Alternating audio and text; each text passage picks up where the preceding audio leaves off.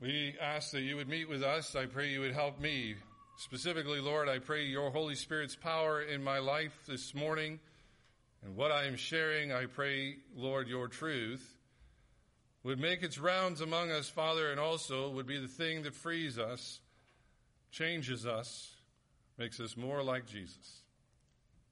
Again, thank you for the not only the opportunity to meet together, but Father, thank you that we can hear your word and that it does change. It changes us. Father, I pray and thank you for this in Jesus' name. Amen. So, four years ago, uh, I picked up a topic uh, because of a uh, because it was a certain time of year. If you didn't know, it's an election year. Anybody not know that? Well, four years ago it was an election year, and I felt, and I continue to feel, it is the obligation of a pastor from time to time to address the uh, what we would probably call the politics of the day. What's going on in the world? This is not unusual. John the Baptist, Jesus, they called out Herod. And in the book of Acts, we see the apostles interact with the politicians and the politics of the day that they ministered in. So this is not unusual. Of course, with election seasons here in our country, it typically brings about it a great deal of discussion or argument or just plain yelling at one another.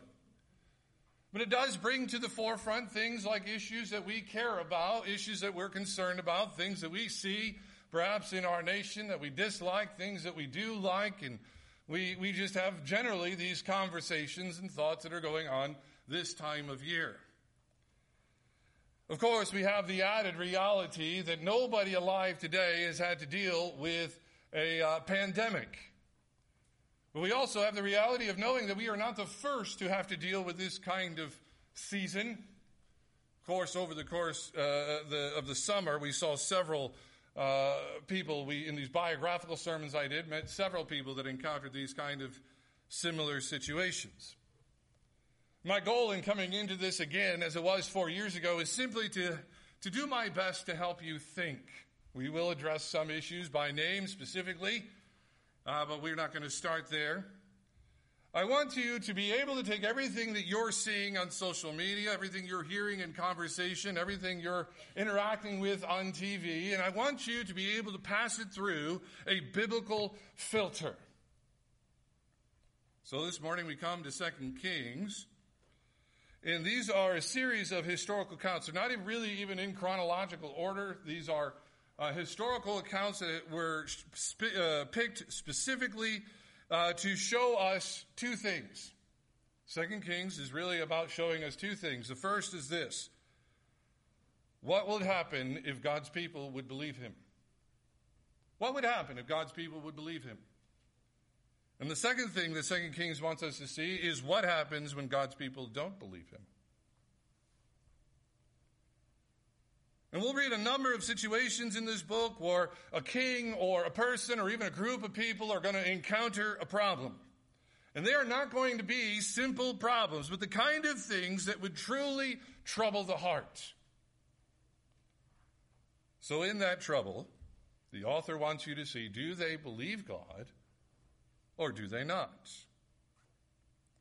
Now, our text this morning, as you heard me read, was a time of considerable trouble. We see poor administration, we see food shortages, real questions about life and death. But what I want you to see is that when these events or these troubles happen, it is not that it leads to doubts about the existence of God. There's never anybody in this book that goes, well, I guess this means God doesn't exist. When these kind of troubles find their way to the door of God's people, the thing they begin to doubt is whether or not God is near. Or in other, way, in other words, does he care? Will he help? Let me ask you in the last six months, how many times have you doubted the nearness of God? And all through, exam- all through the scriptures, we see examples of how our great enemy loves to bring trouble to the door of God's people in hopes that we will respond with unbelief. And I would suggest to you this morning that the biggest threat to Christians in troubled times is not the government. The biggest threat to Christians in troubled times are not microtips, it's not viruses, it's not riots in Portland. The biggest threat to Christians in times of trouble is unbelief. Amen. You see, as Christians, we can neither think nor act rightly about politics or political issues from the position of unbelief. And so, from our text this morning, I want to show you why this is the case, why it is dangerous to interact with the political issues of today from the position of unbelief. Number one this morning, unbelief will cause blindness. Unbelief will cause blindness. Now, before we get to verse 15, let me set the stage here. The Syrians are a nation to the north, and they begin to conspire, at least the king does he wants to trouble Israel. So he draws up these secret plans. He's going to send these, uh, this, this, secret squad of soldiers and get, put them in Israel to catch them by surprise. Unfortunately, we have Elisha. And Elisha continually, is continuously informed by the Holy Spirit about these plans. Elisha goes to the king of Israel, warns him about what's going to happen, and the king of Israel's able to disrupt Syria's plans. And as you can imagine, this greatly irritates the king of Syria. He finds out that it's Elisha who's the, the king's informant, and so he goes with this plan to go to where Elisha is and capture him. He sends this militia, if you will, uh, a group of hired soldiers is the idea here. We could maybe call them pirates if you want to think of it that way. But this isn't professional army men. These men are being hired for this particular uh, idea. And that brings us to verse 15. Elisha's got a servant. And one morning, the two of them get up and they're standing there and they realize their city is now surrounded by these marauders. And the servant turns to Elisha and asks, My master, what shall we do?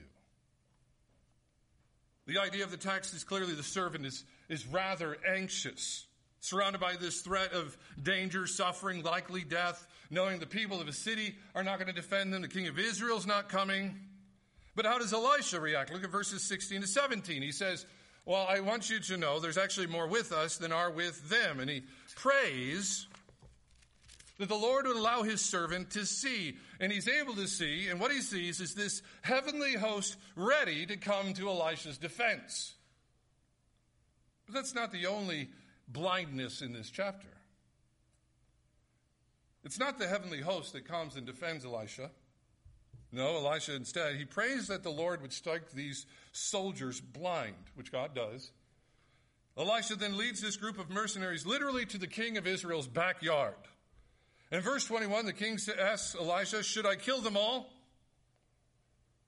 Now, I want you to, I want to explain that, that question because we didn't read it. The, the Syrians have been using these small militia like forces to, to commit these raids, these guerrilla warfare into Israel. And so they would go into these undefended cities and they would raid them and then many times would burn them to the ground. And so, from the king's perspective, if you're going to, eh, these are guys who've committed atrocities, and so from his mind, these men deserve to die. On the other side of that, too, is it sends a pretty clear message, right? You're going to come in here, you're going to burn down my cities. If I get you, you get to die. But Elisha says, no. In fact, I want you to feed these men and send them home. That's really different than what the king thought to do, wasn't it? You're supposed to notice that. That there is a clear contrast between what the king thought to do and what God wanted him to do. And he does it. He feeds them, gives them bread and water, sends them home. And the Bible reports that the marauders, these pirates, whatever you want to call them, stop committing these atrocities. They stop working for the king of Syria. But here's some things I want you to notice. Is that doubting God's nearness, Elisha's servant thought they were alone to defend themselves. And as a result, that servant's mind filled with anxiety. Question was, or is, were they alone? Were they alone? No. Let me ask you how many of you have struggled during this time of trouble with having an untamed imagination? Maybe you find yourself playing over and over again in your head all the things that could possibly go wrong. You see, one of the things in times of troubles, believers have a issue. They become blinded by their circumstances and only see with their physical eyes. We become very earth minded, very time sensitive. And we lose complete track or complete sight of the unseen things. We lose sight of the unseen reality. And when that happens, it becomes very easy to believe that the next election is the most important one. When we come very much into our physical eyes and we lose track of the unseen reality, it becomes very easy to think that all the bad things going on today will simply be worse, worse tomorrow. And all those times that we can think of where God showed himself strong or showed himself loving or showed himself to be near, we begin to cast these things off as delusions. Now, doubting God's nearness, the king thought he needed to solve his own problem and figured he should kill all these marauders. But th- is that what God wanted him to do? No. So let me ask you when you look into the madness of what is going on in our world today, what kind of remedies pop up in your head? In times of trouble, as believers, we can become blinded by our circumstances and immediately proceeds in a loss of compassion. We become consumed by the troubling sight of falling statues, and we have no compassion for parents who had to deal with a five month spring break. We don't have compassion for teenagers who are right now having to deal with very adult fears. We lose compassion for all of those in our church who have dealt with death so let me ask you if you were in charge of Portland or Chicago or Seattle, would your thought be just kill them all? As Christians, we are called to navigate this life, all the issues, all the trouble of this life. We are called to navigate by the knowledge of the existence of the unseeable. We are never called to lay down compassion especially not in troubled times. And unbelief will cause us to be blind to both of these truths and will certainly change how we understand and how we respond to the challenge of our time. Unbelief causes blindness. Number two, this morning, unbelief leads us to false wisdom. Unbelief leads us to false wisdom. But the story in the text continues. We have a, a short pause in this conflict. Verse 24 tells us, though, the king of Syria decides he's no longer going to go with the guerrilla warfare tactic. He has it in his head. He's now going to conquer Israel with his army. So he takes his army and he besieges the capital of Israel, known as Samaria. He besieges, the idea there is to surround the city so nobody gets out, nothing gets in. So, of course, what that's going to lead to is all of a sudden, like uh, grain is going to become scarce. It's going to drive up the cost. Garbage is going to begin to pile, so fresh water is going to be hard to find. Verse 25 tell, tells us the price for everything decides to go up. Even the, the droppings of a pigeon are for sale. Things are getting desperate. In fact, we get a brief story here about how bad they are. One day the king's kind of traveling around Samaria. He's inspecting the city. Think of like Churchill after the bombings in London. And he runs into this woman. And she says, You need to help me. King responds to say, Well, what do you want? You want food or you want wine? Is that what you're looking for? I don't have any. She says, No, no, no. What you need to do is in, intercede uh, between me and my neighbor. You see, we made this agreement that we would kill and eat our children so we wouldn't starve. Do you see how bad things are? And she says, Except my neighbor has decided not to hold up her end of the bargain. And hearing this, the king tears his clothes and he puts on ashes and sackcloth as a sign of mourning. But I want you to notice verse 31. Because this horrible moment causes him to commit to killing Elisha. That seems a little random, but let me explain it. In a modern sense, Elisha has spent a great deal of time witnessing to the king of Israel. He has been telling the king of Israel to trust the promises of God. So, from, uh, from the king's perspective, it's Elisha's advice to trust God that has led to this time of trouble. You think of the people who came out of Egypt, they looked at Moses and said, Well, you trusted God to take us somewhere. Now we're out in the desert we don't have any food or water. That's the idea. So he's blaming everything on Elisha. So he sends this messenger, this assassin. He wants him to take off Elisha's head. But after the man leaves, the king comes to his senses and realizes this isn't the answer. The assassin shows up at Elisha's house. Elisha tells everybody, block the door, because the king's not far behind to let this man know that he has in fact changed his mind. Let me explain the idea of wisdom. These two women in that story were afraid of dying of hunger.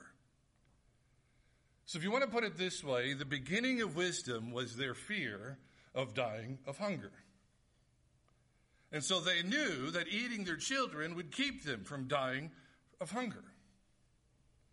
Or you go to the king. The king believed that the beginning of wisdom was the death of Elisha. And he knew this assassin would result in Elisha's death. And we're meant to see here that this problem of unbelief has not just infected the wisdom of the ordinary people of God, so much so they're committing these immoral atrocities but this unbelief has also infiltrated what we would maybe describe as the government. And it has become, it has started to make rash, unwise, immoral decisions. There's been a lot of fear over the last six months. As we see in the examples of our text, when we're afraid, we're ready to bargain. And we'll bargain even the most immoral thing to stave off that fear. Now, you might say, Pastor, okay, I'll admit it, I've had my moments of really being afraid over the last six months, but I would never commit such gross immorality. But that's actually not the point. The point here is that this fear created a willingness to compromise or bargain for the purpose of reducing or freeing them of this fear. And we will begin to compromise and bargain. We compromise with our temper. Maybe if I'm angry enough, it'll drive the fear away. We compromise with substance. Maybe if I just had a significant other, maybe if it was just a little bit of alcohol, maybe this a little bit of pornography, maybe it'll just alleviate my, my stress. We'll do whatever, we'll pay whatever just to be free of fear. And we become open to foolishness and folly. Let me ask you, where does the Bible say fear, or where does the Bible say that wisdom is found? Is, it the, is, is the fear of COVID the beginning of wisdom? Is the fear of socialism the beginning of wisdom? Is the fear of running out of toilet paper the beginning of wisdom? Is the election victory or defeat of Donald Trump the beginning of wisdom? Is the fear of transmitters and vaccines or Bill Gates in, in his billions or the motivation of the CDC? Is the fear of those things the beginning of wisdom? Is it Fox News or CNN or Rush Limbaugh? Is that the beginning of wisdom? What's the answer? No. None of those things are. So, why are so many of us looking there for wisdom? Because of unbelief. It's the source of every fully, uh, every folly and every bit of foolishness we see from our public leaders, and it is the source of every folly and every foolishness of God's people. And if you're looking to those places to be the starting point about how you think through today's issues, through the trouble of the time, then you are not believing that the fear of the Lord is the beginning of wisdom. So, why is unbelief the greatest danger to Christians in troubled times? Because we are blind and we become irresponsible and we begin to trust false wisdom. And lastly, this morning, number three, unbelief will reduce our value of the gospel. When the king arrives in verse 1 of chapter 7, Elisha tells him good news. It's very much a gospel message. He says, by this time tomorrow, there's going to be so much food that flour is going to drop from being $100 a pound to now costing pennies. It's good news. But a general that is standing there says, I don't believe it. You see his answer in verse 2 of chapter 7. If God were to open the windows of heaven, might that be enough to have that happen? You see, the text is making it clear he's not shocked. This is complete unbelief. He is ridiculing the idea that Elisha is saying, trust God. So then Elisha says to him, You'll see it, but you won't get to enjoy it. The text moves away from that scene to a group of lepers. In some they look at their situation. They're lepers in a town that has no food or clean water. They decide to surrender to the Syrians, hoping they'll live. They'll be okay if they die. It's just anything's better than this horrific situation they're in. And so they go out into the camp and they find that the Syrian camp is empty of people. And the Bible explains it in verse 6 of chapter 7. The Lord created fear and confusion among the unbelievers. So much so they left everything behind all the flour, all the meat, all the jewelry, all the weapons, everything. The lepers make sure the king finds out. Now, the king is pretty sure it's a trap. But there's an investigation. He finds out it's true. Word gets out in the city. There's this mad rush by the citizens to clean the place out. If you go to verse 18, which we didn't read in chapter 7, all the prices begin to fall. Just as the good news that Elisha shared and proclaimed, it came true. And we find out the king's general sees it, and it gets trampled by the crowd of people trying to get to it and dies. What a way to go. Now, I want to be clear about a couple of things. First of all, we must make sure that we understand the gospel of Jesus Christ is far more important than the November elections. It's more important than vaccinations, more important than masks or riots in Portland. And before we can talk about any of those political issues, this must be clear. The gospel of Jesus Christ is significantly more important. But that's not the only thing you need to consider. The Bible says the gates of hell will not prevent the spread of the gospel. Do you believe that? Do you? Let's take a little test. All of us sit here this morning seeing the spread of foolish ideas and foolish actions. And I guarantee you, those with the white hair and the gray hair and the no hair, they see it the clearest. So let me ask you this Has it ever occurred to you that God is allowing these things to happen to create confusion and fear among them, the unbeliever? That all these things are happening in order to tear down the gates of hell so that we can go forward. Or let me put it this way if you, if you look around and you think that the trouble, the issues of our society are going to bring to a halt the spread of the gospel, then you are seeing it with unbelieving eyes. And then I would ask you this How do we not see that a culture that begins to preach that there is no such thing as forgiveness isn't going to just drive people straight into the arms of the gospel that preaches free and total forgiveness?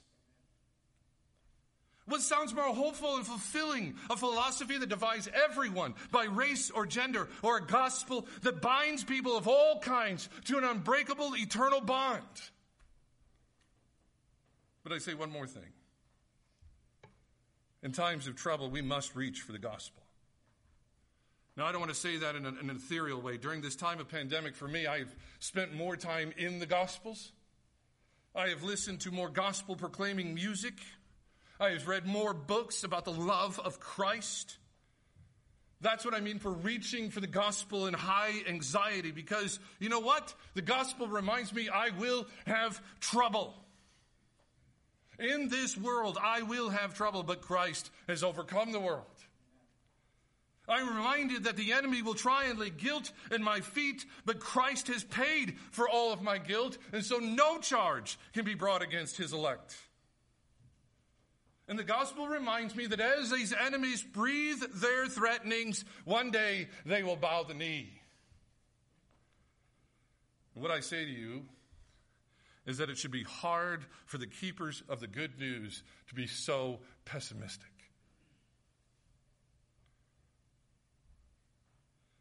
So, over these two chapters, we have surprises, we have anxieties, we have trouble. And we watch as unbelief causes blindness, it causes irresponsibility. We see the people of God, we see this king go after false wisdom because of their failure to believe. And we see this unbelief causing the setting aside of the good news. And over the history of the church, we could find all sorts of examples of Christians responding to changes in the world with unbelief, and the consequences are always tragic. But as we spent this summer seeing, we have examples of Christians responding with faith to glorious results. So, will we let ourselves become blind and irresponsible by what surprises us? Will we chase after false wisdom when we are anxious?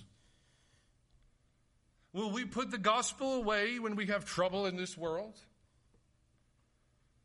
Because if we do, we will never see and we will never respond rightly to the issues of our day. So, by God's grace, may the answer be no. Let's pray. Father, thank you for the examples we have in Scripture. And I pray, Father, that we would repent of our moments of unbelief. Lord, let us turn back, give us sight so that we are not blind. May we approach your wisdom and not our own. And Lord, let us keep the gospel at the center.